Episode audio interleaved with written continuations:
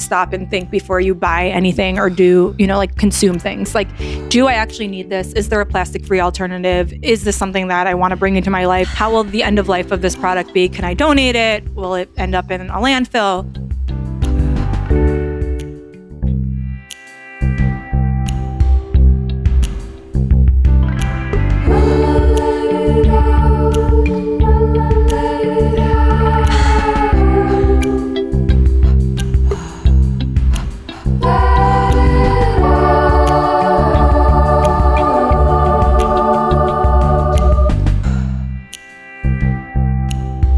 Welcome back to Let It Out.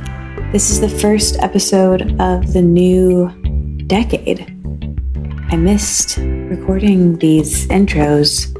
No, I didn't. I recording the intros is not my favorite thing, but I did miss you guys and I missed doing episodes. Although, you know, that's a lie too. I was recording a lot of episodes over the last several weeks because I'm now in Bali recording this. I've been here about a week and a half. More on that later and on my Instagram if you're curious. But today, I have a new episode that was recorded live in Denver with my friend Sarah Weinrab. And Sarah has a really cool podcast called Medium Well that I actually got to help her start through a workshop that I lead that helps people start podcasts called Let a Podcast Out. Sarah has gone through the course and has Medium Well, her podcast, which I've been a guest on, which we mentioned in this. But we had this conversation with really, it was the best group of people in Denver. And we made sourdough, Sarah and I, and Ian, her boyfriend. And we had this beautiful platter of dips and spreads and fruits and snacks and vegetables and crackers and sourdough and spiced hot apple cider. And it was just a really cozy night and a cozy conversation where we talked about the importance of community, especially for freelancers, but really for everyone, and the importance of finding community when you move to a new city and how to do that. Because Sarah used to live in New York. That's how we met and became friends. And now she lives in Denver. And so we spoke about her building community there. We talked about relationships with our parents as we get older, as adults, we talk about the wellness industry and some downfalls there. We really get into this conversation about creating openness around money and finances, which I thought was really interesting. We talk about feeling overwhelmed and we talk about sustainability. Sarah is one of the most sustainable people that I know and talks about it in a really grounded, approachable way. And I think that's a really important part of this conversation. So pull up a chair, listen as you're walking or folding laundry or however you like to listen, but enjoy my conversation with Sarah Weinrab. Oh, and it's really fitting that Sarah is the guest this week because she went to Bali a couple years ago and really encouraged me to come here. And I'm actually staying in the same inn that Sarah stayed in with this Balinese family that's so lovely and they remembered Sarah, and you'll see why because she's just a gem. Okay, talk to you soon. This episode is brought to you by Cured Nutrition, a holistic supplement company based in Boulder, Colorado. And if you're into organic hemp derived CBD products, you might already know Cured. They're great. I love them. I met them when I was in Colorado a couple years ago, and they make these full spectrum tinctures and treats that work with your body's natural system to produce clear benefits without the worry of the psychoactive component. And they have this really cool business model that's in house, farm to table, and CBD is becoming way more common now. It's included in wellness regimens and routines to improve sleep and decrease inflammation and reduce the body's stress load. And what's interesting about this company is that they really make taking CBD fun. I love their cookie dough product so much. It's this snack of, it's like peanut butter and chocolate and nuts, and somehow it's just so delicious. And it has CBD, which makes me feel a bit calmer. And I take CBD a lot for my anxiety, but it's interesting. The founder of this company started using it for his dog to reduce stress and help with the seizures that his puppy was having. So you can actually use CBD for your pets as well, which I think is really cool. Again, their cookie dough is my absolute favorite, but I do use the dropper and I like that too.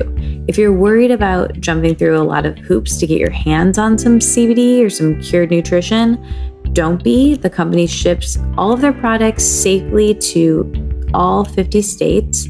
And you can find my favorite products, the cookie dough and the dropper, and everything else at curednutrition.com. That's curednutrition.com. And use my code Let It Out at checkout. That's good for 15% off any order. And again, the link is in the show notes. And if you want to try them out, just please, you know, use the code. Might as well, 15% off your order. Um, and let me know what you think. I would really love to know what your favorite products are. Thank you so much, Cured. So, how many of you have listened to our podcast?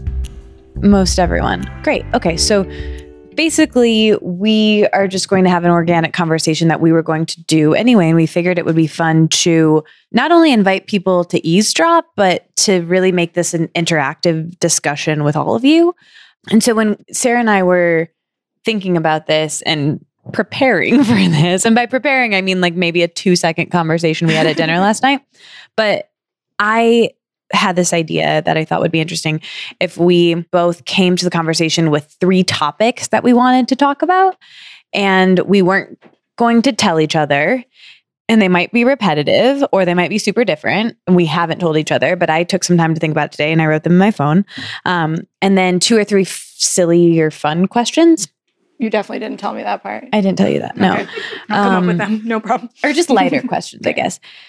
And I didn't really actually like didn't really come up with many of those. So I'm thinking that I could outsource that homework to you guys. So maybe right now, like while we're talking in the back of your mind, think of a silly, fun question that we can ask. You can ask us and we can ask each other, and maybe you can tell us the answers to you guys too. I think that's always just a fun way to get to know people and and maybe could snowball into a broader discussion. So anyway, that's kind of what today is going to be about a cozy conversation about things that are just on our mind. And I love this medium. I've been thinking so much about podcasting in the last, honestly, the last week. I hadn't recorded a conversation for a while, and I've been doing this since 2013. So it was before Serial, before people really knew what podcasting was. And I love this medium. Like you, Susie, I got into it through through a lot of different people, but mainly my podcast is based on how some old comedy people do their podcast of a really long conversation. We're kind of like 45 minutes in, you forget you're recording and you can just be people with each other. And for some reason, having a microphone between us allows me to ask things that I'm curious about that I wouldn't be, I'd be a bit too bashful to ask in real life. And I had an interesting experience. I went to Austin for Thanksgiving. And like I was saying, I hadn't recorded one of these conversations for for a while, but in the last week while I've been traveling, I've been recording a bunch because I'm going to be gone for a while. So I'm like getting a bunch in. And I I'm getting clearly I haven't recorded. I'm like getting out of breath like speaking. I need to warm up. yeah, so I I was at this farm recording and then I was I really enjoyed that and I just had like such a great I forgot like I forgot the muscle, you know. It was kind of like riding a bike. I was like, "Oh, I, I really like this." And then I was with my family in Austin and I recorded a conversation with my cousins who are these two people that I idolize. They're like a decade older than me and just really funny and cool.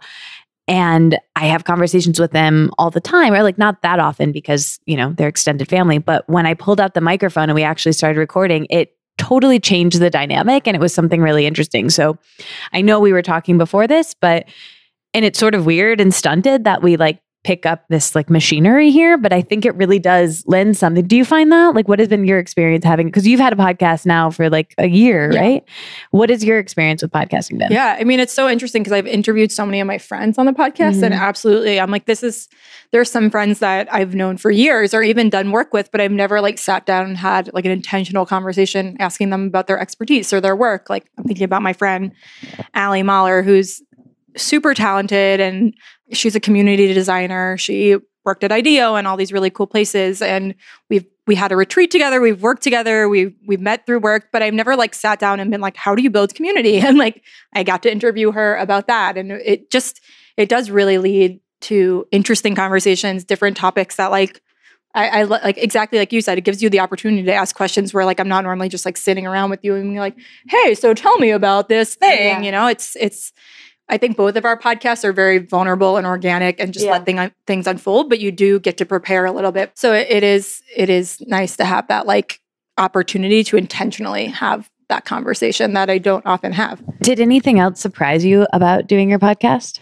Mm, probably. I mean, I think it just led me to a lot of interesting conversations. And like, I really allow my podcast to just go where it wants to go. I, I draw a lot of inspiration from you and just like having long form conversations. And like, this month I'm really into spirituality. I'm going to like get hypnotized and talk about weird things and have my weird records read and whatever. And then next month I want to like talk about business. And mm. so I think it's just really given me an opportunity to like have space for all of that. And also, just like people think you're cool if you have a podcast when you're like, really, I just sit alone in my room with this awkward microphone, like literally sitting on the floor of my closet, being like, hello, people that might not be listening. Yeah. But yeah, so apparently you just need an awkward microphone to seem cool. I think about that all the time. Like when I, when I first started my podcast, that I was 22. It was 2013. Nobody really knew what podcasting was, but because I was on iTunes and like anybody can be on iTunes, I was reaching out to these people I really admired and they like they were like, "Oh yeah, I'll do your podcast." That's like you're on iTunes, you know. Like, but really, it was like a kid in Michigan, like who didn't know. Uh, like I, I use these as like recording the first few episodes. So, and that's kind of the interesting thing about it is that it. I say this all the time, but I think podcasting is the new networking. Like it's allowed me to meet so many people not just through the guests, but through the community of people who listen. And then those people get to meet each other. And that's just the, the coolest thing in the world to me. I mean, I, I guess one thing that's, I don't know if it's surprised me, but I've been really grateful for is just the opportunity to like, people are so giving with their time on podcasts and like their expertise and like people that I've looked up to for a really long time that I've talked to on Instagram or whatever. And I'm like, hey, will you come on my podcast? And I'm like, sure. And we have like a great conversation that it just wouldn't have been an opportunity to have otherwise. So yeah. I'm just like really grateful that people are willing to take that time and share their expertise in that way. Yeah. It's a relatively low ask because you don't have it's not like asking them to write a blog post or asking yeah. them to like they just have to show up and give an hour of their time, yeah. which is not a small thing. People are busy, but I think they're more apt to do that. Yeah. So you are someone I really admire in so many ways, but you're a creative person who's worked a bunch of different jobs over your career and is, you know, someone I, I've kind of been talking about this term life artist a lot. It's just like been in my mind. I saw this Leonard Cohen documentary. Did anyone see that this summer? Um, it's like about his muse. It's about Marianne, and she calls herself a life artist. And it's just someone who like is really present and does a lot of things well. Like Sarah makes sourdough, you know what I mean? And like she's wonderful with sustainability, and she's so creative and an amazing writer and amazing like girlfriend and friend and person and you do so many things well but you do so many things in your career you've done a lot of pivoting so and you've given me a lot of good advice around that how do you handle that when you're changing from thing to thing and I, I think you've done it with a lot of like poise and grace Thank you. That's funny you asked me that because I feel like that's why I started my podcast to like ask everybody else that. Because I'm like, I don't know how to do this. But I think that what I've realized over the past several years. So for people who don't know, I worked my last full-time job was at a, a accelerator for entrepreneurs starting impact-driven businesses. So I did that for a little over 3 years, primarily because I wanted to learn the skills because I knew I would want to launch my own business, but also because I loved it and I got to meet really cool people and it was just really awesome. And yeah, I left that job to start my own company. I had an ethical fashion company that ran that I ran for two and a half years, um, and closed that down almost two years ago now. Wow, it's amazing. December 2017, I announced that I was closing and took a few months and sold everything off. Not everything. I still have a few random things that I try to sell on Instagram once in a while. Hasn't been going too well, but it is Black Monday or whatever. If people want to, I think it's Black Friday or Cyber Monday. Yeah, and so I pivoted uh, about two years ago to I don't I don't even think there is a thing. Like I'm doing freelance writing mostly and my podcast and now I'm studying herbalism. I think the most important thing to me is just to know what I'm working towards. So, what I've kind of come up with is a life mission, not like a business mission, but a life mission, which is pretty general, but it's to help people be kinder and more connected to mm-hmm. themselves, each other, and the planet. And I realized that's really what all my work has been. And that's what my fashion company was. It was an ethical and sustainable fashion company. And I realized I hated the retail part of it, but I loved the community and the questions we were asking and all of that. So I think really that's like been the most important thing to me is just like, is this helping me to do the things I want to do? And also just like, I mean, I'm a very like, I don't know, I'm just to try this thing. I'm just to do this thing. Like, I'm not a perfectionist for better or for worse. If you read my emails, you probably see typos. Drives my mom insane.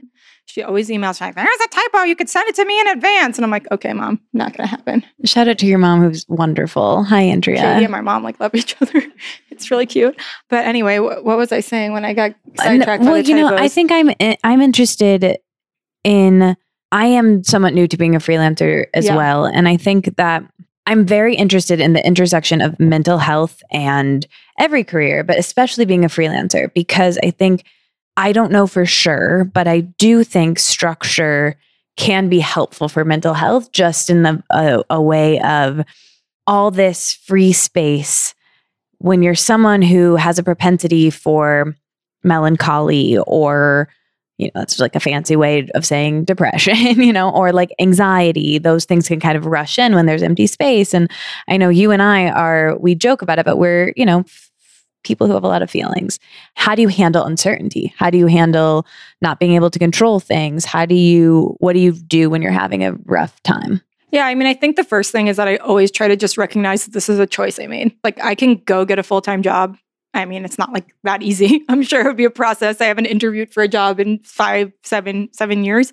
So I'm sure it would be very interesting learning experience. But like, this is a decision I made. This is a lifestyle I chose. So I think just like taking a step back and recognizing both the privileges and the challenges that come with this lifestyle is really important one of the things I used to, I worked with a health coach for several years who's an incredible, incredible person. And one of the things she told me when I was really pivoting towards freelance, because having my fashion business was like, it was still, I was by myself, but it was still like a thing I was working on. Like it was very clear, like I need to sell X number of shirts. Like now it's a lot more amorphous. And she was just like, one of the hardest things for human beings is not getting any feedback. She's like, it doesn't even matter if you get like a bad review, like at least you're like interacting and like having that experience.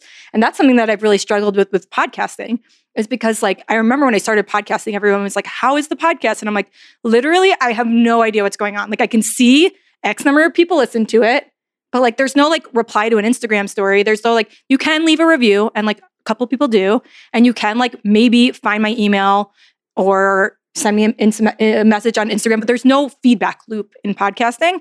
And that's been challenging. So I think getting that feedback is really important and just like connecting to others um, and recognizing those, like the things that are hard. And I think the number one advice I give to like any freelancer or entrepreneur is just to have community. Like you need, you need like I don't know any person who can do this by themselves. And that doesn't mean like you need somebody who will like run your business for you, but like I'm in several communities, uh, mostly virtual, that are for entrepreneurs that like, hey, I'm having a really shitty day, or hey, like, where do you open a bank account? Or like, hey, me and my boyfriend are fighting because I am always on my computer and can't ever shut off from work. Or like, you know, it can be very technical, it can be very emotional. Um, but having that network of people who understand, whether it's like a formal network or friends or whatever, I think that that's like the most important thing because otherwise Yeah. you don't like you don't have coworkers, you know, you don't have anybody. it can be very lonely and isolating Very lonely. And I think just the sheer amount of decisions that you have to make in a day of what I could work on first, or, you know, I'm the director of HR and finance and creative. And it's like, what task, what hat do I want to wear first? That's a lot. And then I I worked a full time job for six years and pivoted out of that to do what I'm doing now full time. And I thought it was going to be because you know what it's like when you're kind of doing a creative project on- alongside of a full-time job you are kind of doing two jobs at once and that was super the case for me. So i figured when i would just when i left my full-time job suddenly i would just have more space for the other thing and it would just be really easy. But turns out that wasn't what happened at all. It was like it really was a shift in my mind because of not having feedback because at the end of the workday, when I had a full time job, my inbox would be cleared and I would get that hit of dopamine of like, okay, I did everything I needed to for my boss that day. Where now I never get that closed loop. At the end of the day, there's always more stuff that could be done. And so what helps me with that is making a to-do list of like okay these are the three imperative things that i will feel good about if i complete at the end of the day but somebody said dr robin berzin said this on my podcast a couple years ago but she was like being an entrepreneur is being able to go to sleep knowing not everything is done and that's really hard for me. and I think the weirdest part to me is like, but you're making up the stuff that needs to be done. Like, there's nobody, right? Like, it's all made up. And I'm like, oh my God, I have so much to get done. And I'm like, but I could also just not do anything. And like, well, that's not true. I have clients that I do need to do things for. Like, I'm a freelance writer and they would get pissed and I couldn't pay my bills. But a lot of the things like that we do, like, I write a weekly newsletter, we do our podcast. Like, you have sponsors. I don't currently have sponsors. But as my friend Katie Dalebout says, open to it. um, Thank you, Olipop. Yeah. What's it called? Olipop. Yeah, they're very good. But yeah, I mean, that's also sometimes like a kind of weird thing to think about where it's like, I'm so stressed, I have so much work, but like, I also made myself stressed and made myself, like, gave myself this work. So, like, can I one of the one of my favorite things I read once was in Arianna Huffington's book, which I only read like one chapter of, but luckily it was in there. Um, I'm really bad at reading books, but she said something about how a good way to get something off your to do list is to not do it. And like, of course, there are things you need to do. I love that. But like, there are certain things where you're like, I actually don't need to do this. And it's just like creating so much stress and yeah. anxiety and like, oh my God, I really need to post this picture on Instagram. And it's like, eh, I don't. Like, yeah. nobody's telling paying me or like whatever.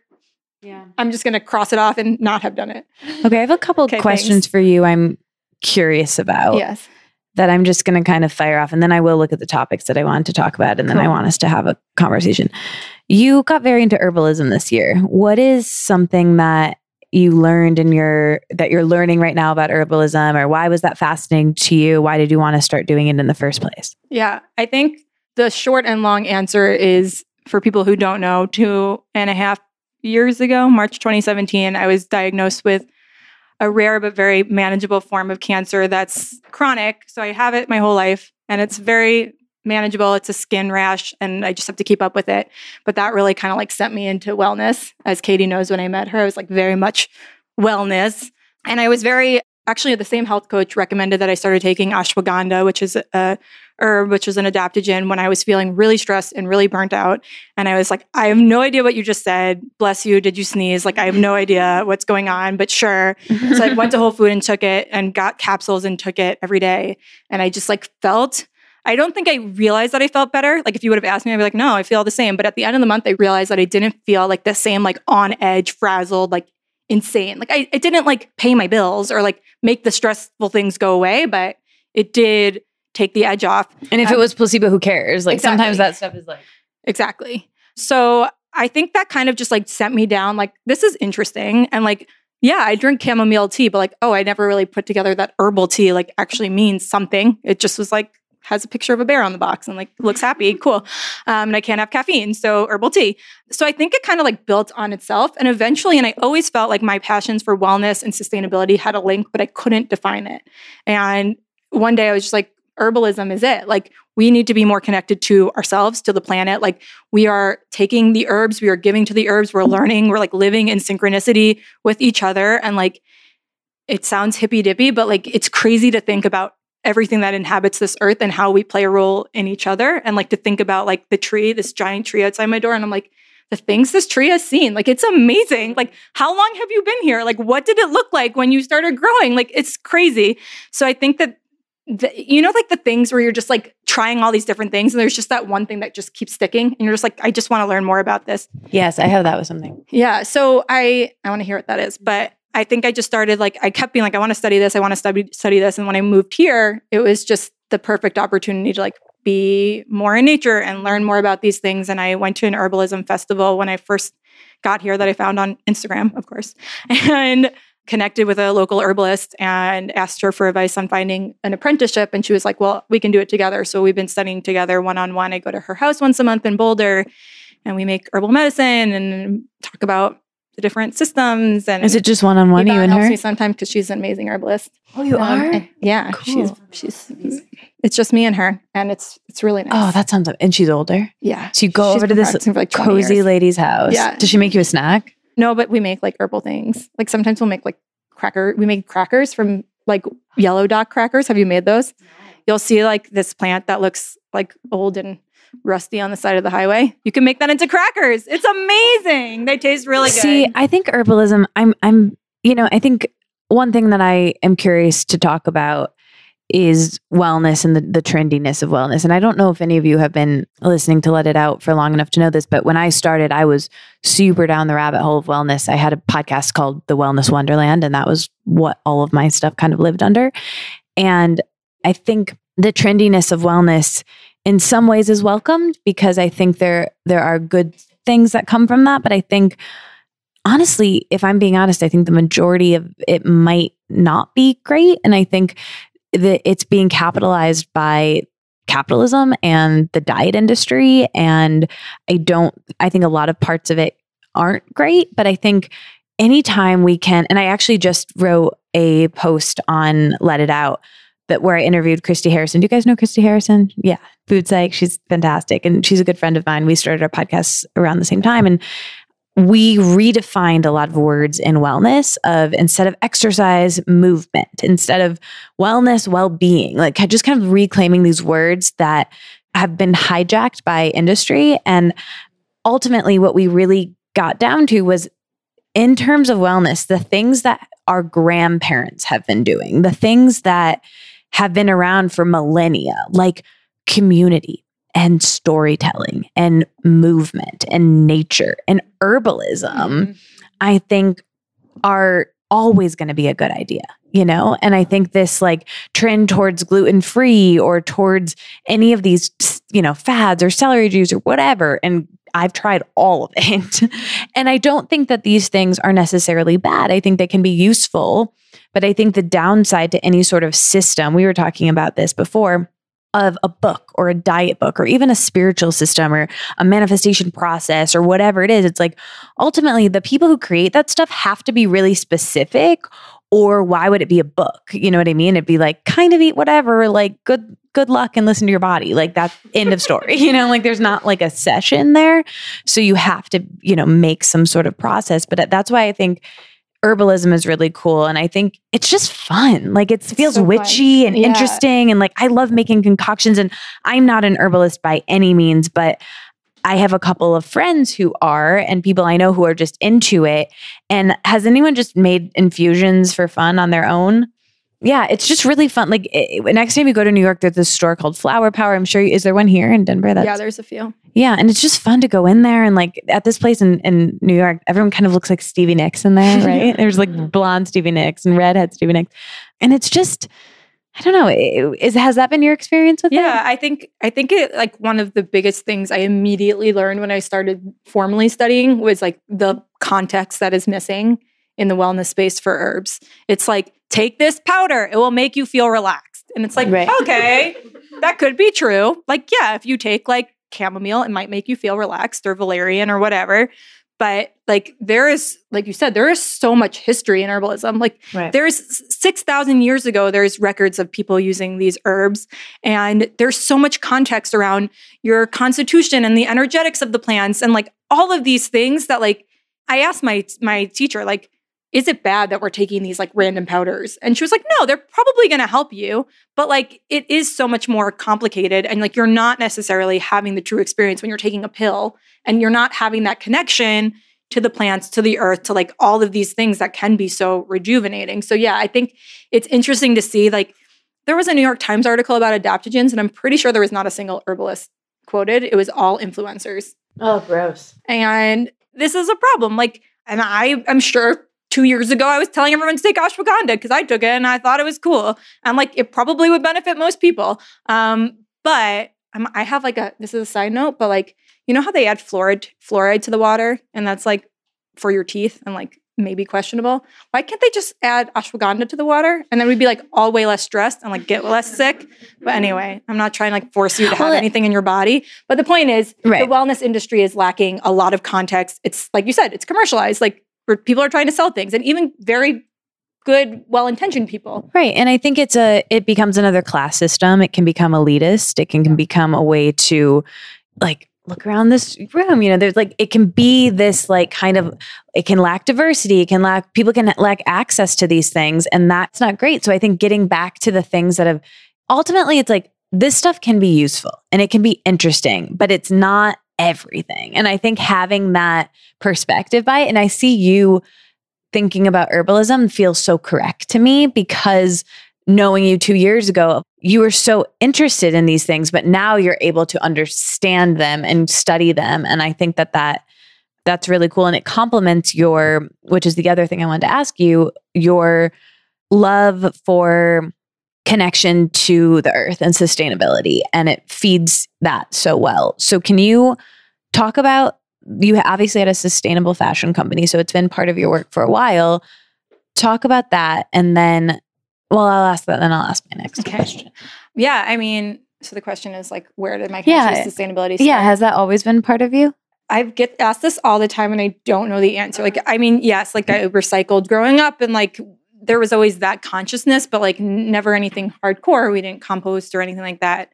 I but you do now. But I do now. we have a backyard compost, which was also like and like side note, one of the reasons I ordered one of the Denver green bins, we have like commercial compost here, mm-hmm. the city will pick it up, and then I canceled it because I was like, once again, going back to these things, like we live in such a such, such a society that's so out of sight, out of mind. Like, great, I, and I'm definitely not bashing the Denver green bins. Like everybody should use them. But as somebody in sustainability, people would ask me all the time, like, can I put this in my backyard compost? And I'm like, I don't know. I just put it in some bin. I have no idea what happens to it. I never see it again.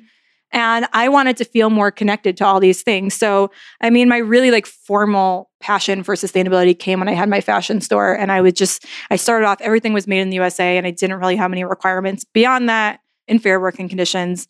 And then I started learning more about sustainability and the, the different sustainable fabrics and polyester probably shouldn't be in my store. And um, the more you learn, the more you, you dig deeper. And I, I have a very weird relationship with it now, which is like, I'm very passionate about it. And we brought my stasher bags to the grocery store to buy stuff for these platters so we didn't have to buy things in packaging. But at the same time, I think it's very, once again, that you lose a lot of the context for a lot of these conversations where like people become so fixated on not having something in plastic when they don't know the entire story. Like the rice cakes that are on our, the chocolate covered ones. I went to that rice farm a few months ago, um, Lundberg Rice if you buy their rice or their rice cakes. Is it and in Colorado? It's in California, okay. Northern California. And I learned about the entire process of making they're harvesting their rice and making their rice cakes and their stuff all comes in plastic although some of the things come in cardboard boxes and then the inside is plastic so they're trying to reduce the plastic but they as a company divert 99.7% of their waste from landfill and they're working towards entirely being powered by solar and all these things so like if you just evaluate the plastic bag on the shelf yeah, they aren't killing it. But if you look at somebody who might be in a brown box that was throwing out tons of stuff in the process of making that using tons of power like we're just lacking so much context. Mm-hmm. so that's really my current mission is just like understand the nuances of it because it is so confusing and it is so like oh my god i can't do anything because like everything comes in plastic and everybody's yelling at me and like we're all screwed. And like right. how can we yeah balance that? It can be very overwhelming. So overwhelming you're very smart and thank you. informed in this particular in a lot of areas but in this particular area. I was going to ask you like three top things that we can all do which i'm happy for you to answer but i i'm i'm sensing that it's so going back to context like i think it's so specific to where you like the way I do sustainability in New York City would be totally different than what you do and what someone else does living on a farm. And and so to talk about that maybe seems I don't know. Can can you give yeah. maybe three things? I think the first thing that I always say is to like stop and think before you buy anything or do, you know, like consume things. Like, do I actually need this? Is there a plastic free alternative? Is this something that I want to bring into my life? Is there something how will the end of life of this product be? Can I donate it? Will it end up in a landfill? Etc. So like that's always my number one tip is just like stop, take a breath. And really, I mean, I believe that in all aspects of your life, whether it's a physical product or a friend or a job or an experience, like just being intentional with the things and the people and the experiences you bring in your life.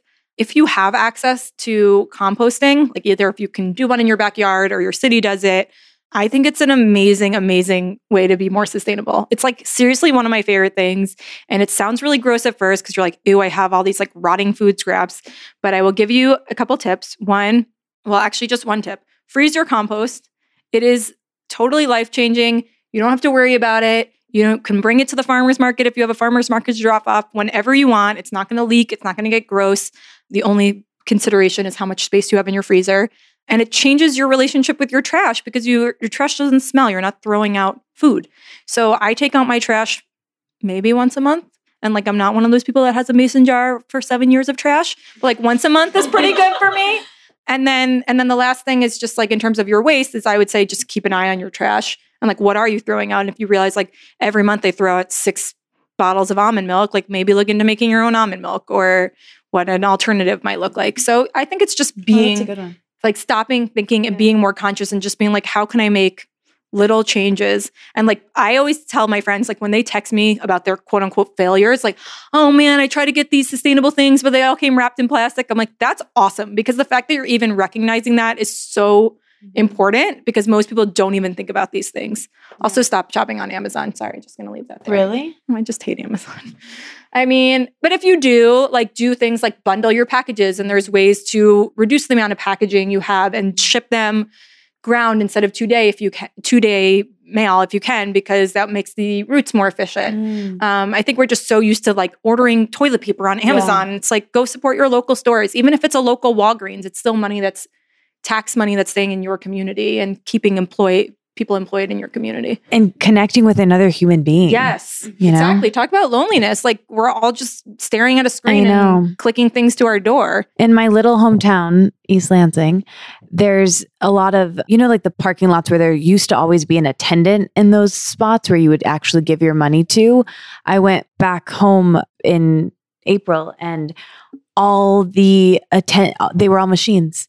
And I loved this woman who worked there and I would like see her I would go to have to pay for parking every day. I went to yoga and I would see her and I I just burst into tears because I was like where is this woman?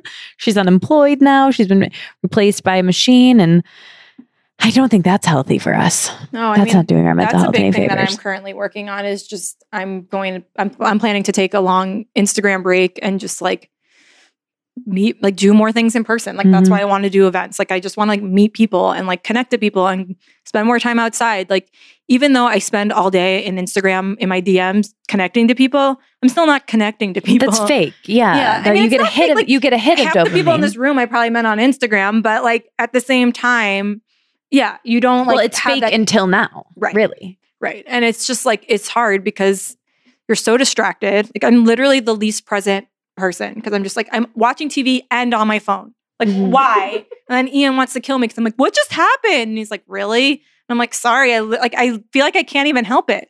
I'm like. I mean, unless we're watching like This Is Us or something, which even sometimes I do it with that show, and that's really sad. You didn't do it last night. No. I but I, I I try to leave my phone on the other side of the Yeah. room because otherwise I start to do it and then it's it's Oh, awful. My friend calls it double screening. Yeah. Was yeah. that you? That is. Oh, me, that, yeah. Um, I, were- I was like somebody on my podcast told me this Yeah, and then I it's me. remembered it was you. Yeah. Episode I was gonna. I was just gonna say. Am I really episode Yeah, twenty-two? It's Katie's lucky number and I didn't even plan it. Speaking of dark things, well, that wasn't dark. My lucky number is very bright and lovely. Did anyone see that movie First Reformed with Ethan Hawke? Honestly, don't. It's very dark, but about the environment and just in general. We were talking about this today in the car. I'm I'm feeling, and this is one of the topics that I wrote down that I wanted to have us all discuss, which is just: is anyone else feeling like this pressure, like this sense of pressure to like get it all done, or like overwhelm and like do a lot of things and get it done in a certain time. And I don't know if that's just like Q4 of the year of like, you know, or I'm not sure what it is. And, and in the car today, I was like, maybe it's because the world is ending, you know, and I was thinking about this film, which is very, very dark, but about the the climate crisis, you know, and about like the reality of the situation. And so with that and with sustainability and just generally like in life, how do you what is your outlook on that? How do you stay positive when things can seem so bleak? I don't always. I went through like a period where it's like I'm gonna like I don't care if something comes in plastic because it doesn't matter anymore. It's hard. It is it really, really, like, it's a bummer way to think and be, but like there's a reality where that like that could be true. It's Right. just And that's why I get like kind of frustrated with the zero waste movement, even though I totally think it's important and I always bring my cup everywhere and my cutlery and all of that stuff. But it's like, I wonder, I often think about like the curve at which that's growing and the curve at which our planet is declining. And like, how can we like encourage enough people to bring their own straw to like actually maybe that's too big of a leap. Right. Like, and just like, but also too slow. Mhm. like are we really going to save the planet one straw at a time? I don't know. Like maybe maybe like all of a sudden it becomes this huge thing and we Right. can like divert all this plastic.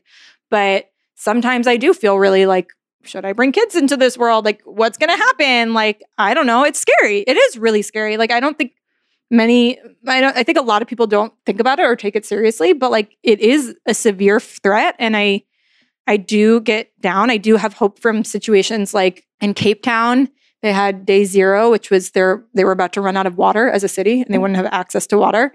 And basically like the entire city like banded together and they like started doing initiatives like taking shorter showers and things like that.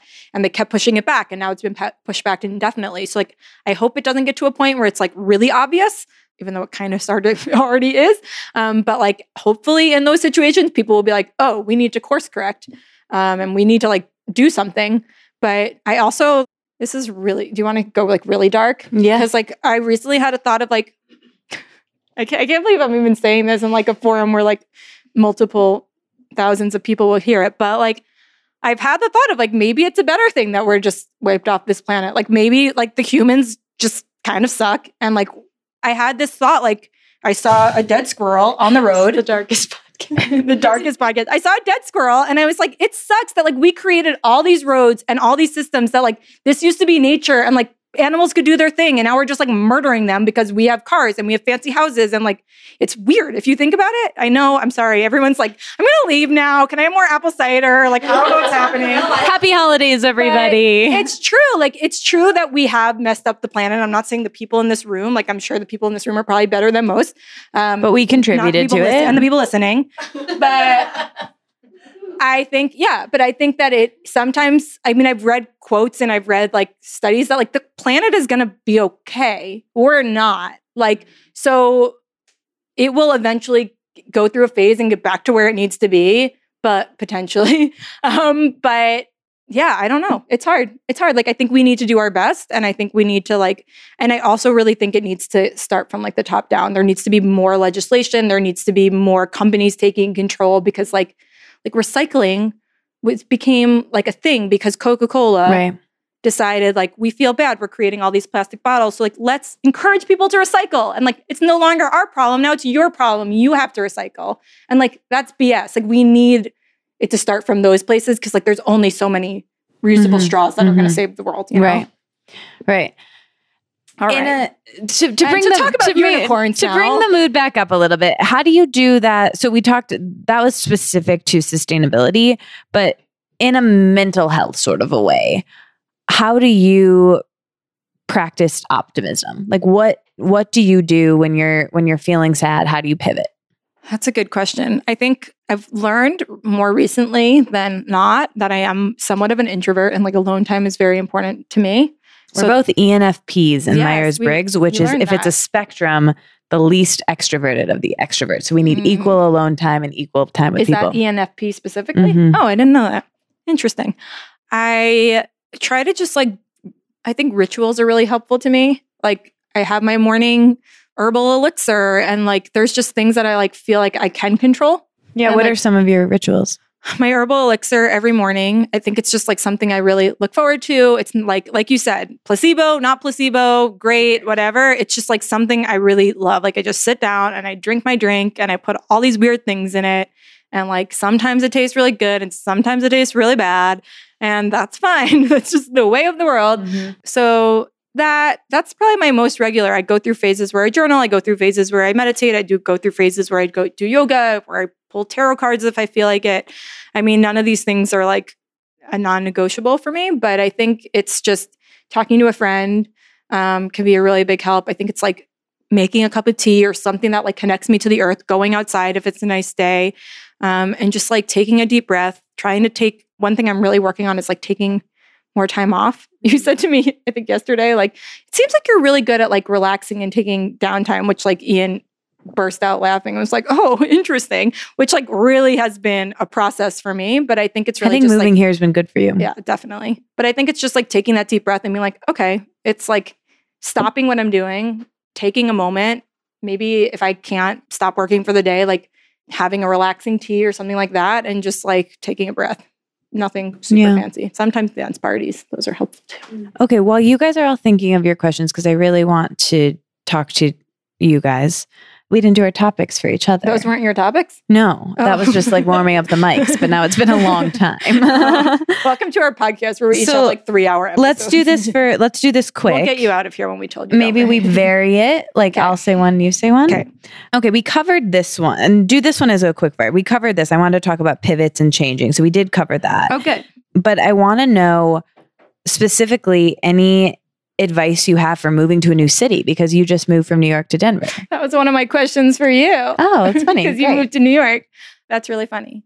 I think the people that I've met in this room have been through either mutual friends or like going to like a sustainability event or something. So putting yourself in situations where you're meeting like-minded people, I think has been really helpful. Also, like one of the things I've really tried since moving here is like putting zero pressure on myself as much as I can. Like the first like month I got here, I was like, I don't want to leave my house. I don't want to do anything. I was like in a state of shock. Like I never moved before in my entire life. I'm from New York. I've never, I mean, I've left New York. It's not like never left before. But like, I mean, I lived in New Orleans for college, but college has like a li- like a built-in life for you. Um, so I remember like w- like literally going on a walk the first day we got here from New York, and I just I was just felt like, oh my god, what did I do? Like I changed my whole life.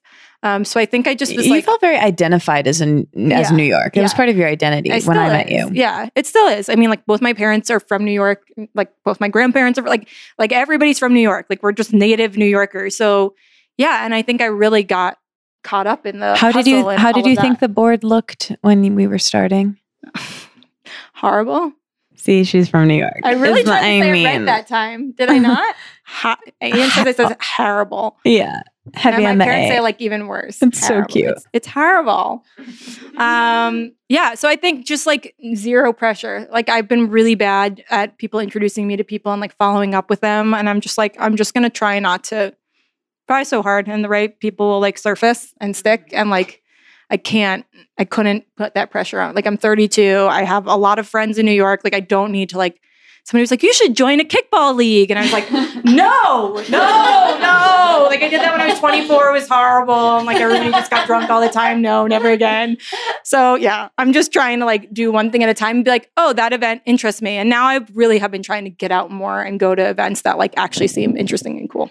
Great, what about great. you? Can you answer? Like, how did you have so many friends in New York? So tell me, that was one of my questions for you. It's like, how did you build your community in New York? Because you've been really amazing at it.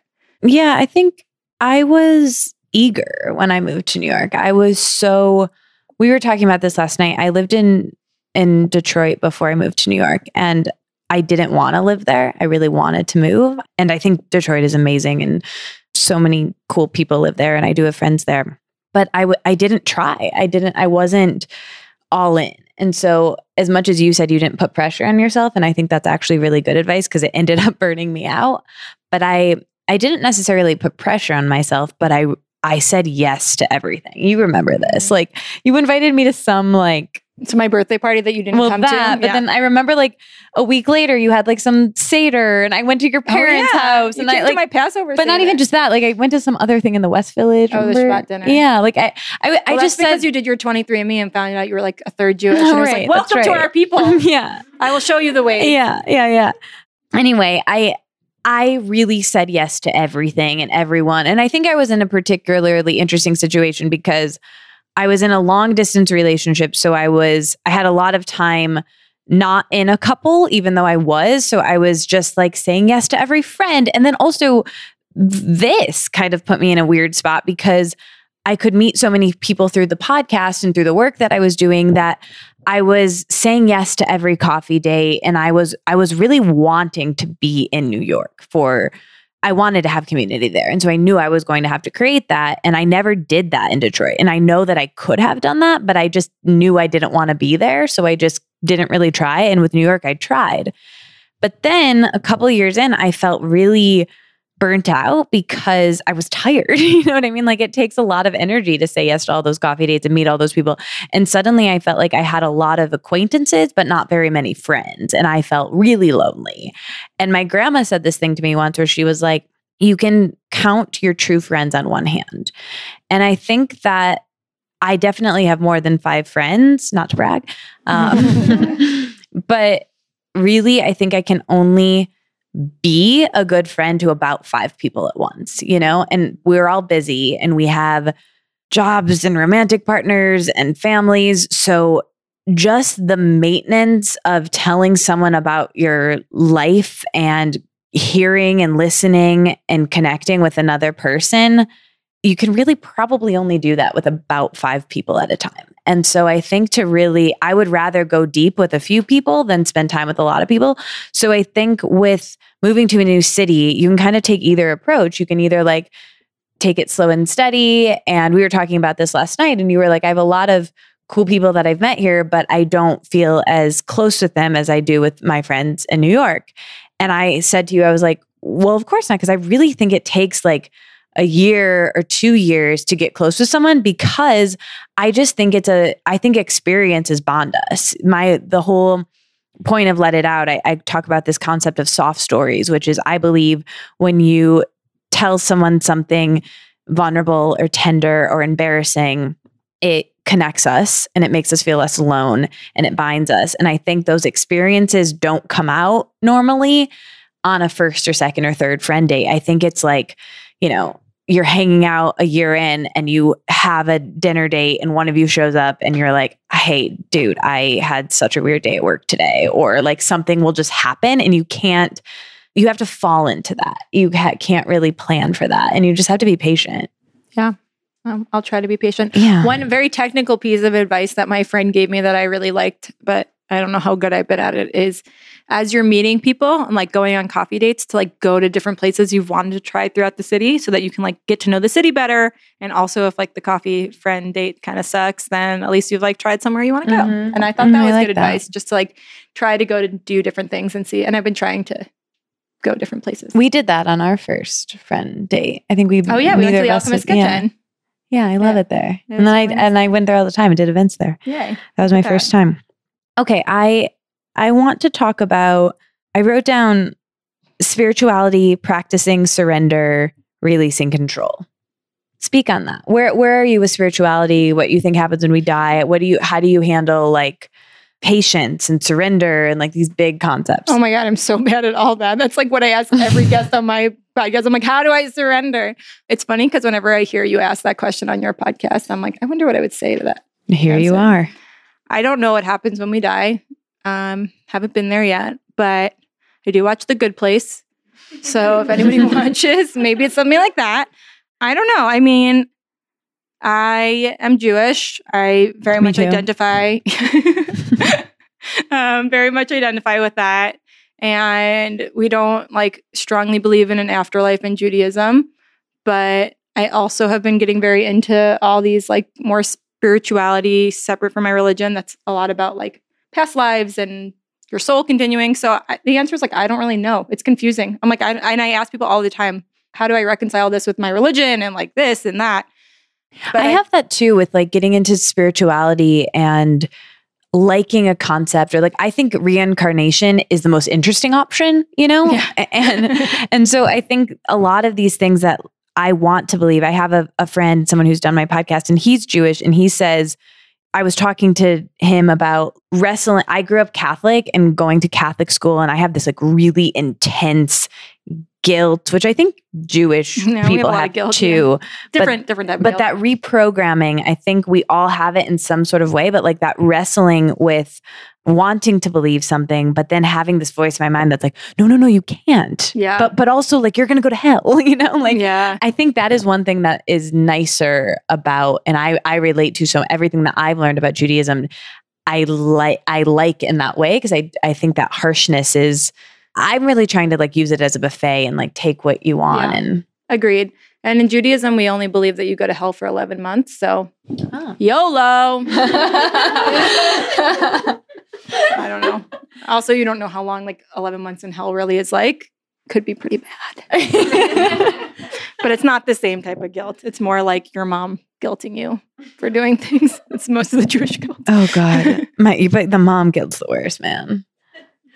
Yeah. Mom guilt and self guilt. My mom will be like, sorry, my mom's probably going to listen because she loves you. Hi, Andrea. Um, I love you my- too. okay, I can't even say this because she'll be so mad, but now she'll be wondering what I was going to say. So now I just said, she'll just be like, oh man, like this dishwasher, I don't have time to empty it, but it's going to be really stressful if I get home from the doctor and it's not empty and I have to cook dinner. And I'm like, okay, mom, I'll empty the dishwasher. That's something I would do. I take kinda after your mom. Ian too, though. I'm yeah. God, and that's the thing about moms.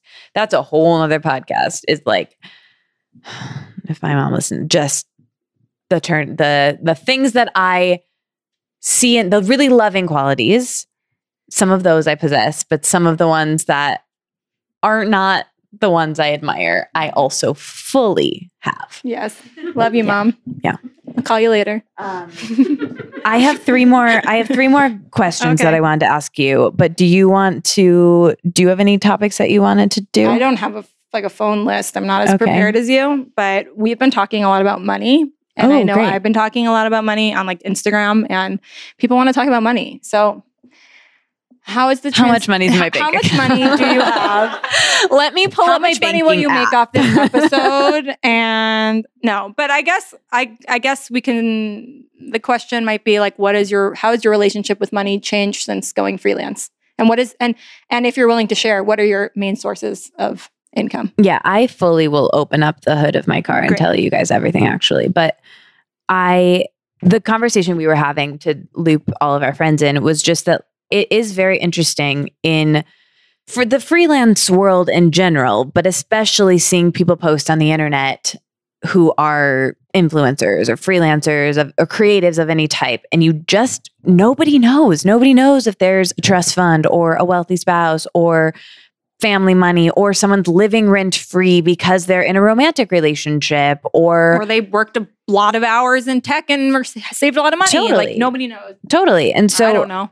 Uh, yeah and and you just you you just don't know and a lot of it is uncertain and a lot of it is luck and a lot of it is just not disclosed like i have a friend who has a company that i really admire and she shared with me I was asking her a lot of questions because I was trying to do something similar and she was like, "Oh yeah, yeah, yeah, my dad like gave me a loan for a ton of money." And I was like, "Oh, thank you so much for telling me because then I'm not racking my brain on how I can't do that with let it out." And I always try to caution people who are entrepreneurs in this because people will say to me, like, I don't understand how that business is able to do that. And I'm like, you have zero context. Mm-hmm. You don't know who's funding them. You don't know if they're self funding. You don't know if their parents are funding them. You don't know like what's going on, what connections they had. They their best friend's dad owns Whole Foods and they're in Whole Foods now. Like I always I think that's such an important thing to mention because I think especially as freelancers and entrepreneurs, you just see that and you're like, well, they did it and I didn't. And you mm-hmm. just don't have the context. Right. And comparison is damaging in, in every aspect Yes. of entrepreneurship and personhood, I think, in general.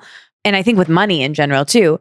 But I think a big thing with with all of it is like it's probably a combination of a lot of things. Like the, I know some influencers who are supported by their parents, but also do make a lot of money through a brand deal. But like that might not come for many months, or like uh, even actresses and actors. Like I have a really good friend who's an actress and she lives in London, and she did one commercial that like paid her rent for years, or not for years, for like a couple months, and then she you know, did an indie movie and like doesn't work for a while because that commercial was enough, you know? So it's like everybody it's it's a bunch of different things and like and I'll tell you about my current situation. Like I worked a full-time job which I mentioned so I have a lot of savings which helps me because living in New York City is a lot different than living anywhere else, but I make money in like a plethora of different ways and I'm constantly thinking of more ways I can make money. And I would always say this. So I make money through my podcast. I make money as a writer. I make a little bit of money through events or through different freelance things and partnerships. And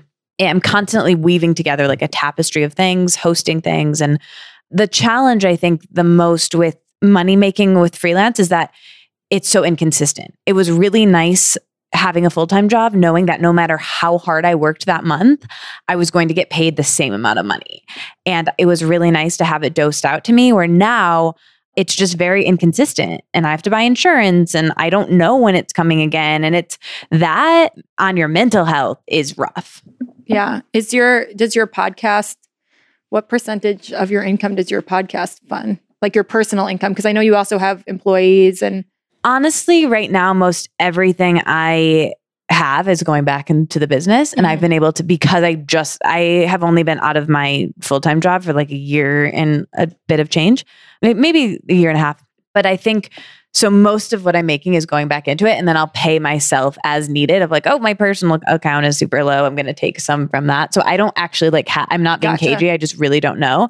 But the podcast definitely sustains itself because it costs money, to, as you Right. know, to make a podcast. I don't know why it has to be so weird to have these conversations. But it's just like No. where where not with you. Like I don't feel weird now, but like in general, it's like where I just want to know like where you where's no, your it money would, come it would from? be Like, very, very helpful. with people, you know, Yeah. like because I see people that are like going to spas all the time and doing all these things, and I'm like, cool, that's great. Like I have zero judgment no matter where you're getting your money from, but like, am I missing some memo? Right. Like, should I be doing an online course? Like, is that where you're making your money from, or like, are you making no money from there? And like, right. your husband's sending you a spa every day. That's we- great too. No yeah. judgment. And we talk about this all the time. Can so I get his number? Does he have any brothers? yeah, right. No offense, Ian. I Sorry. have a Awkward. I have another podcast that I co-host with Serena Wolf. Do you guys know her? Listen? Yeah, it's called Spiraling. It's about anxiety. You should listen. It's it's great. But we have a whole episode about career and anxiety in career, and she talks about this all the time. Of like, and we were talking about this too. She doesn't getting product from brands or getting to try things or getting stuff sent to us is like compensation for not making that much money in other ways. Yeah. You know, I always say I'm like the most luxurious poor person. right? Like Right. if you like, I have like fancy bedding and like fancy powders in my cabinet. I didn't pay for any of that. Right. But like, And you're really good at that because, like, I I just like buy that with my own money. Like, You could get. yeah, I know. I should. Yeah, we got to talk about that um, offline. Um, I do get a lot of stuff for free too. I should- but it's also like if I'm going to write about a brand, I don't want to write about how great your comforter is if I don't know if it's actually great. So like, it's my job to sleep with a, com- a comfy comforter. Not sponsored, but open to it. yeah, yeah. Hint, hint. Okay, I have several more things I wanted Yeah. to ask you, but I thought that you guys is there anything that you guys are curious about that you a topic that you would want to talk about? Any questions? Silly, Anything you did you think out? of the silly questions? Anyone? Somebody's got to be the yes. Not really a silly question, but I'm just curious. Um, how much does y'all's? I've been thinking a lot about like our physical environment and Mhm. how that impacts our well-being. So I'm curious, like, like you moved here from New York, and so like, how much stock do you place on your physical environment and that with your well-being? Oh, that's such a good question. We've been talking about this, and Mhm. it's also interesting for Katie because she's a bit nomadic right now. Mhm. So when I moved here, I was living. Me and Ian were living with my parents for two years, which is not recommended. Still love you, mom. Hi. We on and off were like we subletted for a while, and we were staying at friends' places when they were in between apartment. Like we had all different types of living situations, but we didn't really ever have a permanent space of our own. And like that is the most relevant question because like moving to a house, like first of all, I still every day I'm in shock that I live in a house. I'm from New York, like not a shoebox apartment. I have a garage. Like, what? It's very weird.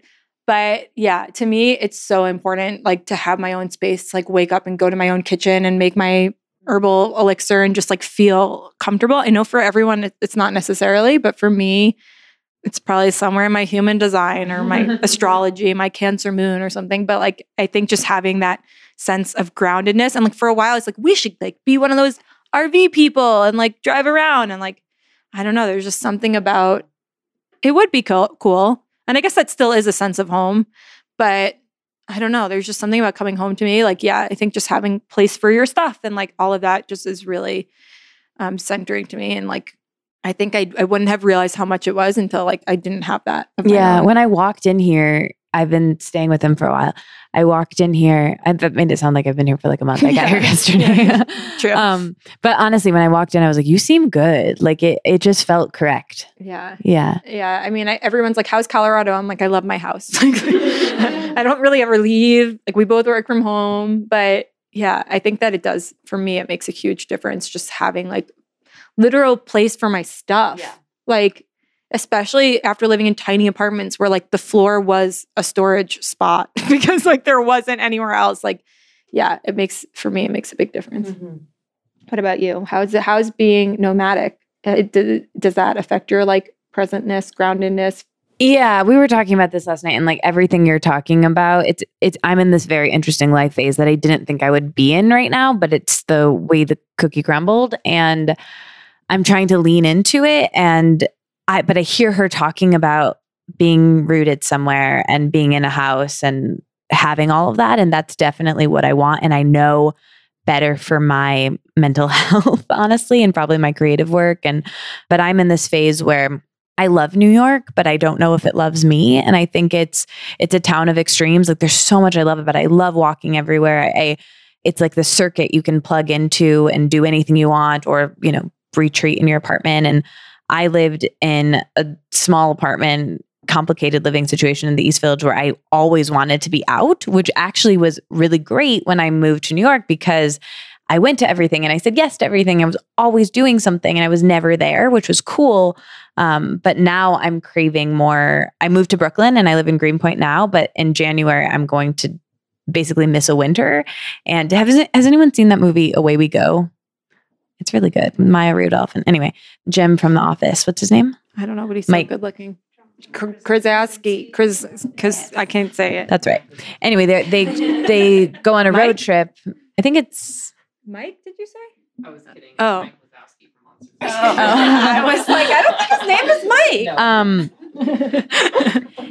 anyway, they go around the country trying to find their home and they visit all these places and I'm somewhat doing that. I'm I I don't like I love warm weather, so I'm going to go to Bali in Australia and then live in LA for a couple months and then probably just like move back to Brooklyn, but at least you know, while I'm in between places and I don't own furniture and a couch before I do those things, I'm going to take advantage of this traveling time. But there's so much of me that wants the rootedness and the groundedness of just being in one place.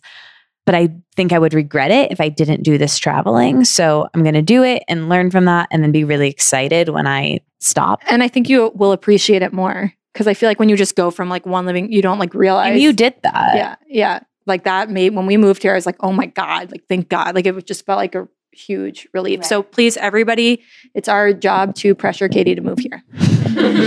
well, I've been working on it, but And I will say too, like I haven't been. I I went to Europe for a month this summer, and then I came back, and I've been in Greenpoint, and I'm I'm in Brooklyn. I I knew I was going to be in a place for three months, which even that felt correct. Of like just getting from Manhattan to Brooklyn, like to answer your question, like even that felt like an exhale of like, oh, I like have my neighborhood and my friends here, and that like that felt smaller. So I think wherever you go, like making the groundedness. That's why like even when I'm traveling, like I'm staying in Bali for a month because like a month is it's hard for me to like move from place to place to place like my my trip to europe was like two weeks kind of everywhere and this will be like a month in one place a month in another place and i, I think i need that for my who knows human design whatever anybody else have a topic that they want to throw into the ring question silly question do you have one a silly question. or anything anytime anyone moves i get excited but they're just like Nobody coughing or itching What was the one thing that you were obsessed with right now? Oh. oh yeah, good, good one. good memory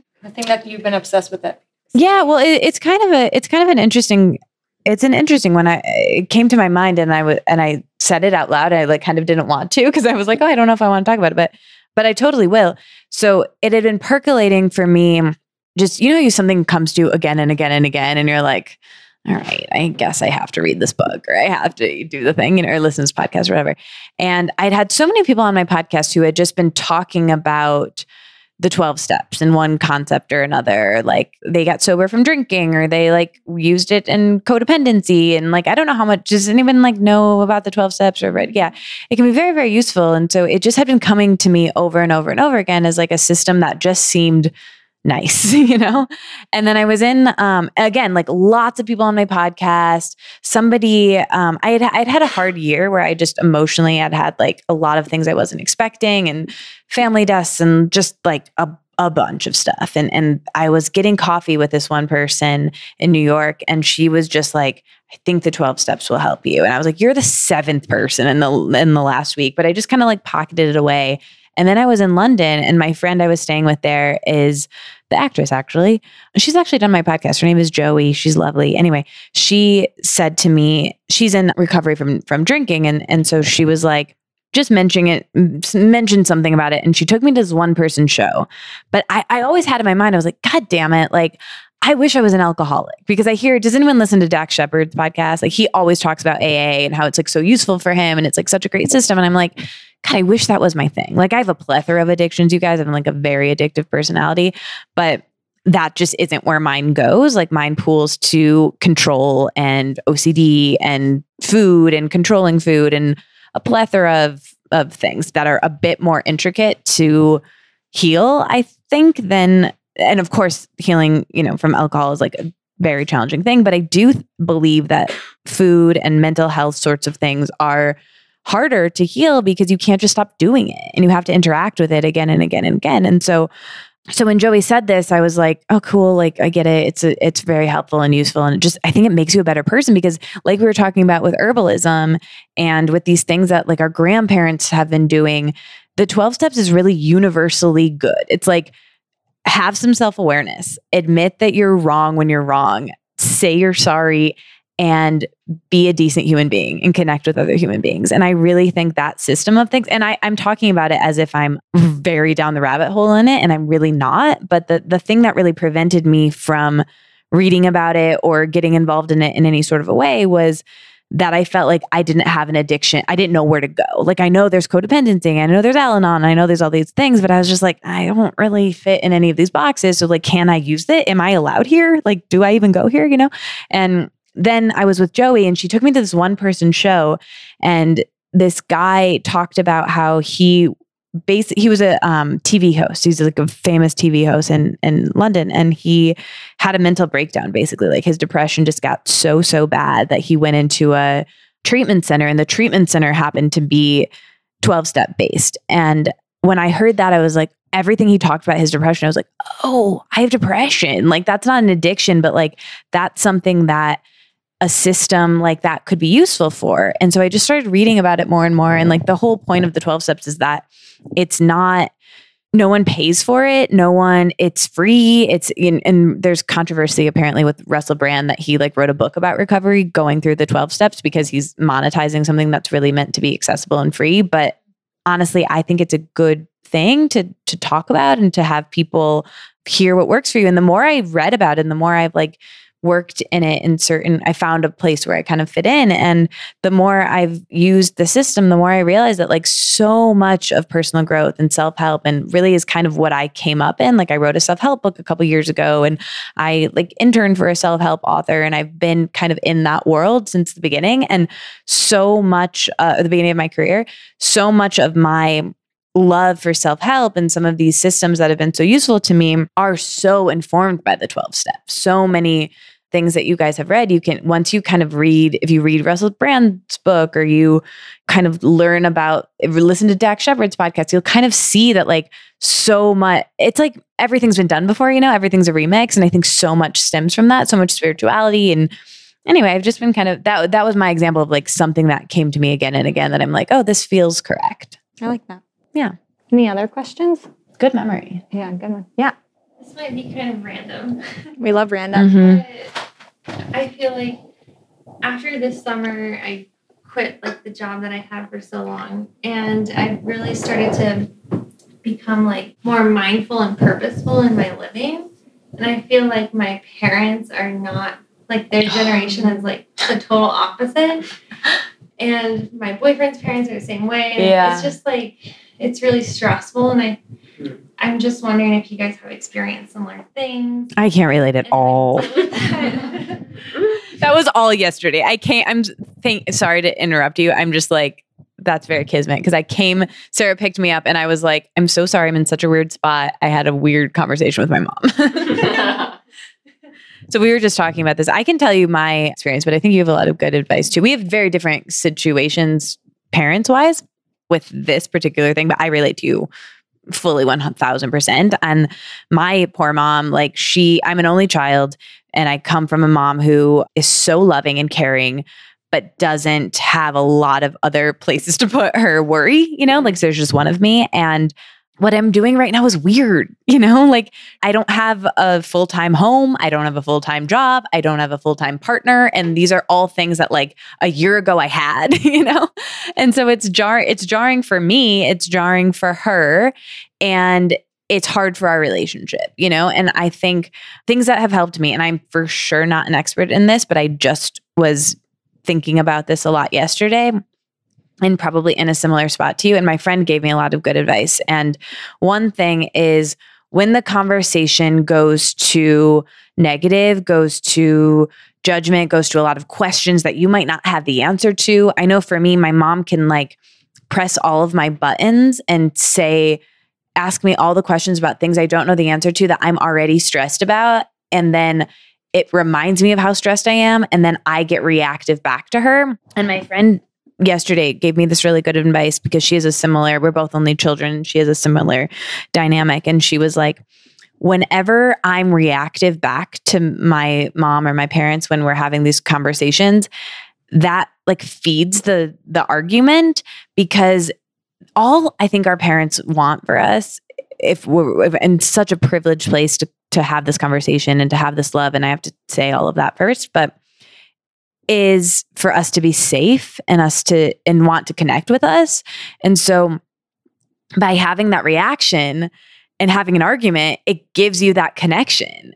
And so that feeds it even and it puts them back into the dynamic of parent and it puts them back into the dynamic of control. And so if you just kind of don't react and you're just like thank you, like a phrase that's been helpful to me is because I get a lot of like you know, you're only home for two days or only, whatever that is, like that sort of thing. If you just say, wouldn't that be nice? You know, or just like really just trying to have as much patience and trying to remember who you are. And I recorded a cool episode of Spiraling kind of about this in, in relation to the holidays in particular.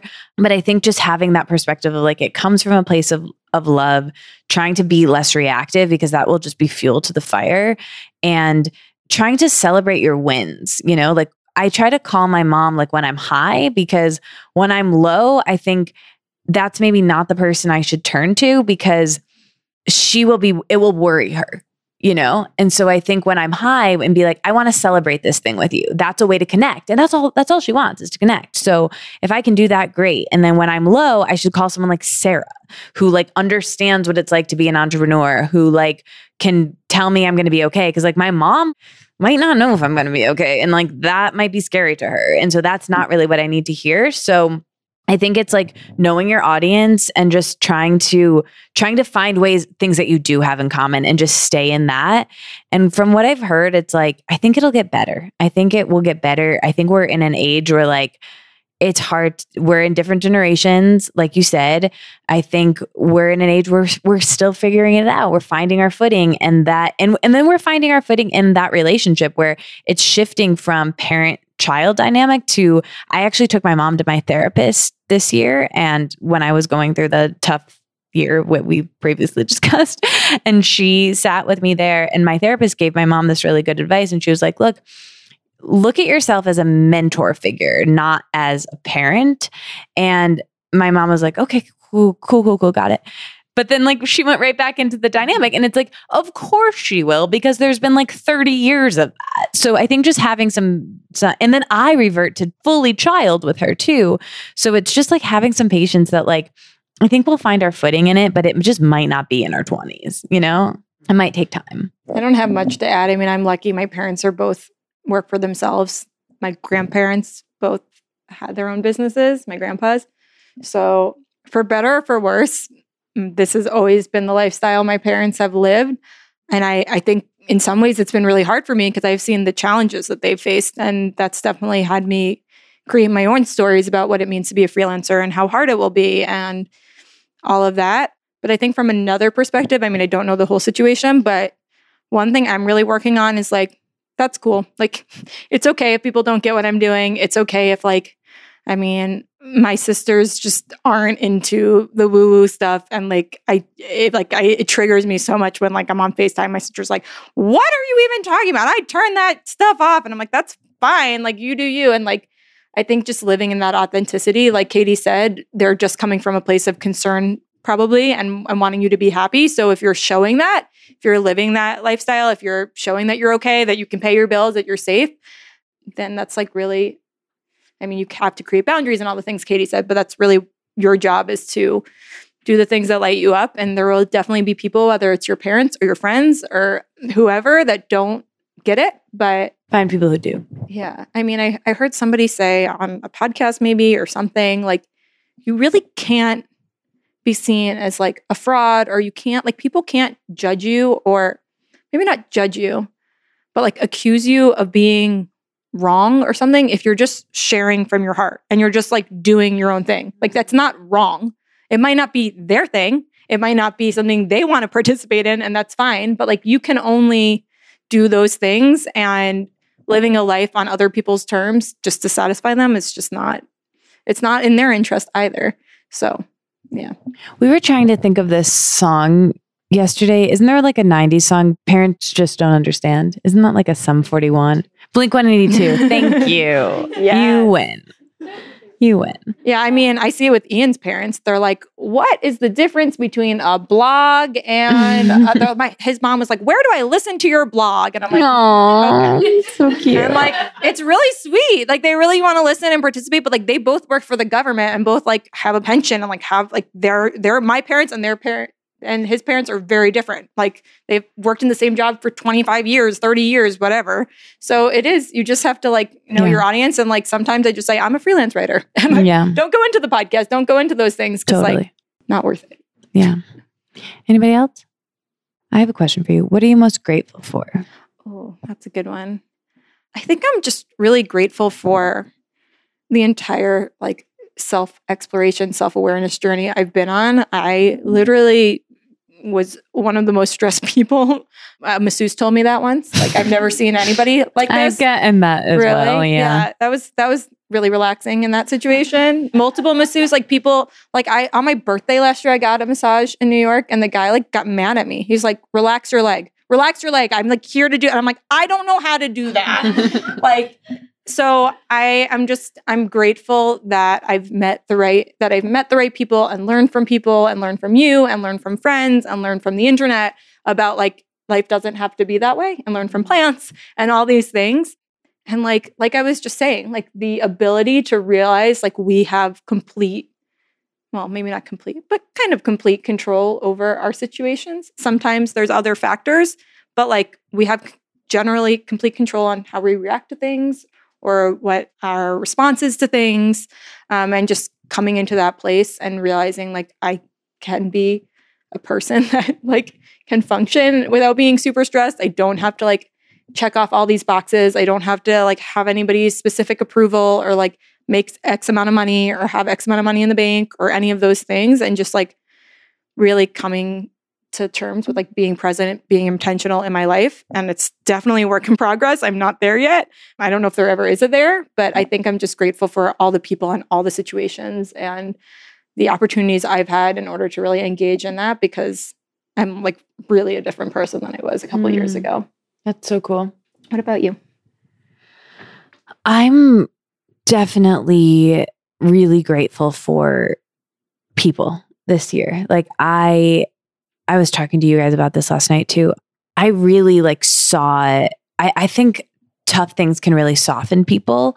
And I'm a super different person than I was a year ago. And the people who have stuck around and the people who have just done really kind things for me and been patient with me because I haven't been the easiest to be around. And I think that I just feel so like I could cry. I feel so much gratitude of like just people and not even just people, not even friends necessarily and family, but um, people who listen to my podcast, people who interact with my work in any sort of a way. I, I'm really grateful. And and my when we talk about money too, I was thinking about I was having like a really low day, like something didn't like a work thing didn't work out just like a couple of weeks ago.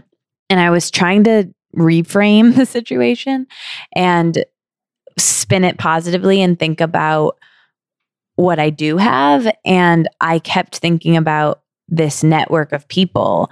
And that's something that like no one can take away from me. Like that's an opportunity that won't get shot down. That's something that I've cultivated and built for my entire life. And I think what I like so much, we were kind of joking earlier about human design. And what I like about human design is that it focuses on what you do well.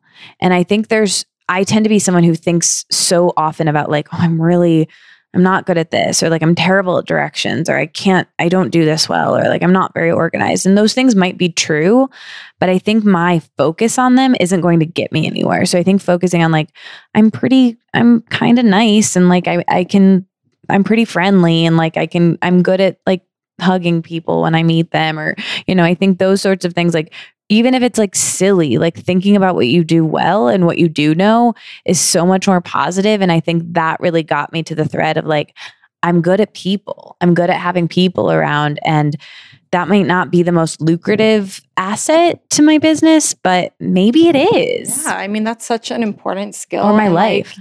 and I also think it's important, like what I was saying, is to just figure, like to realize that you say you're not good at those things, and maybe those aren't things that are your strength, but it's also your priorities. Like if you really wanted to become good at those things, Totally. I don't need to be good at directions. Like my Yeah. friend Chelsea on on my episode with her, she was talking about centering money, and we'll wrap up soon. I know we're getting lengthy, but she was talking about like times in her life where she had to center money, which I thought was a really interesting topic, which was like sometimes you don't have to make like you can live in a situation. I lived with my parents. I started my I moved with my parents into my parents because I um, started my business and I knew I was going to have zero income. And like that wasn't a moment in my life where I centered money and tried to make that a priority. And I think that just having that awareness, and you are like one of the most self-aware per- people I know. to I'm too say- self aware. to just say like great i'm not good at these things and i don't like i'm not a good listener i know that i know i will never be like a coach or a therapist or anything i'm a terrible listener which is kind of funny for podcasting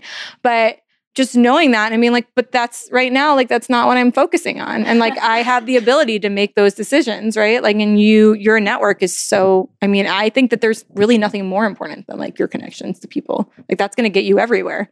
So. Yeah, I mean, I think I think it goes going back to the 12 steps. I think that system works. And I think how we're wired as human beings is to help each other. Like no matter what, like not in an altruistic way of like it feels really good when I know I connected with another human being or said hi to someone or like did something that I didn't want to do. Like I really do think genuinely like that's why we're here. And like even when it's annoying, it's like whenever I'm like that question I asked you earlier of like what to what you do when you're feeling really sad or low, like it's like that Thich Nhat quote of like when you're feeling helpless, help someone. I think that's the biggest piece of truth I've found.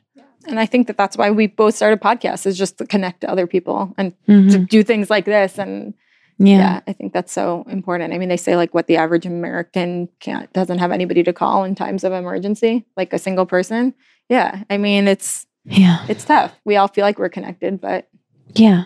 Yeah. And so much is like not controllable too. I think like I I was in a relationship and that when that ended, I was like, oh my God, it was it, it was so jarring, but also there's uncertainty in every relationship. When I was like in that relationship, like this is kind of bleak, but like we never know what could happen to people we love or our spouse or our family. Like we're all we're kind we kind of need to be okay with ourselves. That's what I've learned this year because we're the only one that's going to go with ourselves all the way to the end.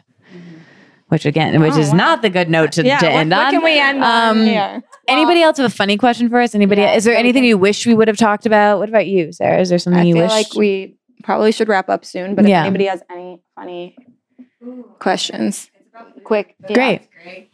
Um, if there was a food that you ate like chew long, like like chew for like about let's make it simple, two minutes. What food would it be? And it has to be like Oh, that's good. chew it.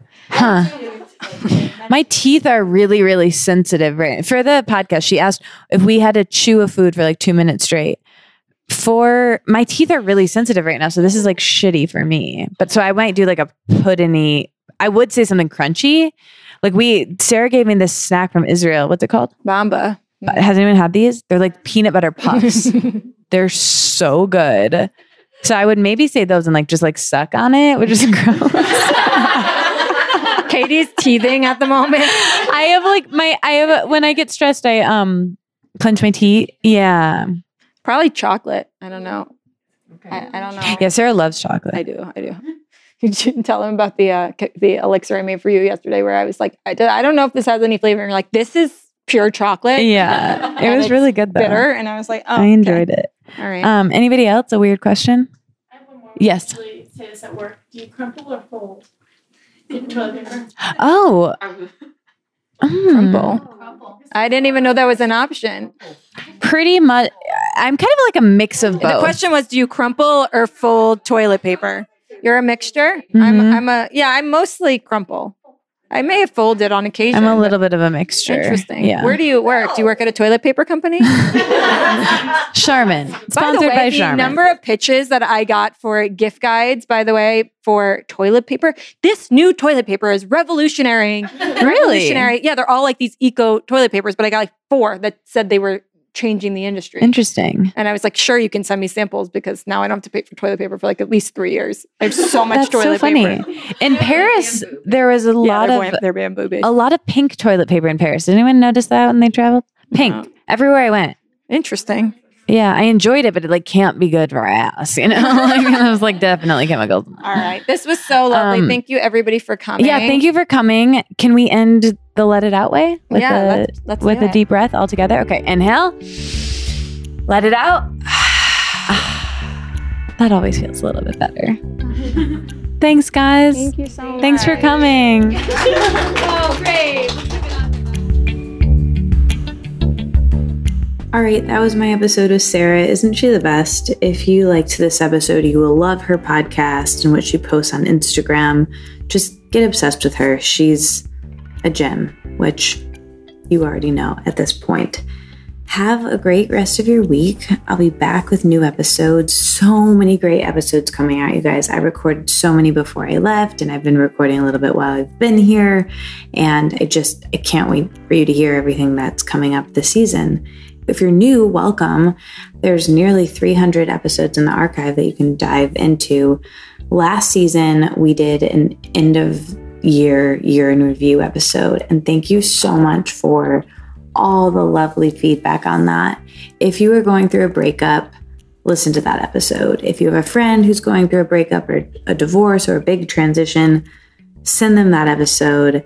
And if you are going through a friend breakup or something challenging or jarring, maybe listen to that episode. I've gotten so many messages that people found comfort in it from leaving a job or a friend breakup, a lot of friend breakups, because ultimately the sentiment and the ideas and the advice is really similar regardless of the situation. You know, feelings are pretty universal, situations can be unique. So listen to that episode if you haven't already. And I will speak to you next week with a brand new episode. I can't wait for you to hear. I think, I don't know what next week's episode is going to be. Oh, I think I'm going to do an episode from Bali um, with the people that I came to Bali with.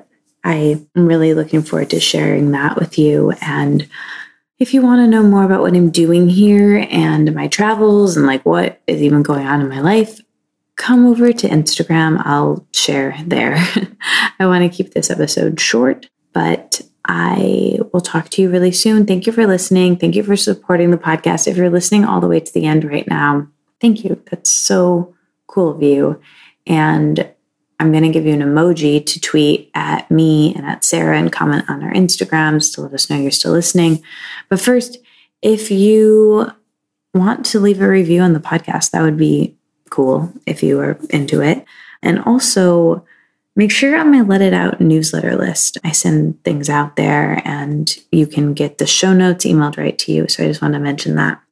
Okay, the emoji for this week's episode is the recycling green, you know, thing with the arrows.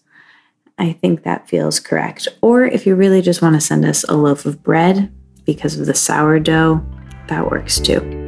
This episode is brought to you by Cured Nutrition, a holistic supplement company based in Boulder, Colorado. And if you're into organic, hemp derived CBD products, you might already know Cured. They're great. I love them. I met them when I was in Colorado a couple years ago, and they make these full spectrum tinctures and treats that work with your body's natural system to produce clear benefits without the worry of the psychoactive component. And they have this really cool business model that's in house, farm to table. And CBD is becoming way more common now. It's included in wellness regimens and routines to improve sleep and decrease inflammation and reduce the body's stress load. And what's interesting about this company is that they really make taking CBD fun. I love their cookie dough product so much. It's the snack of, it's like peanut butter and chocolate and nuts and somehow it's just so delicious and it has CBD which makes me feel a bit calmer and I take CBD a lot for my anxiety but it's interesting the founder of this company started using it for his dog to reduce stress and help with the seizures that his puppy was having so you can actually use CBD for your pets as well which I think is really cool. Again, their cookie dough is my absolute favorite, but I do use the dropper and I like that too. If you're worried about jumping through a lot of hoops to get your hands on some CBD or some cured nutrition, don't be. The company ships all of their products safely to all 50 states. And you can find my favorite products, the cookie dough and the dropper, and everything else at curednutrition.com. That's curednutrition.com. And use my code Let It Out at checkout. That's good for 15% off any order. And again, the link is in the show notes.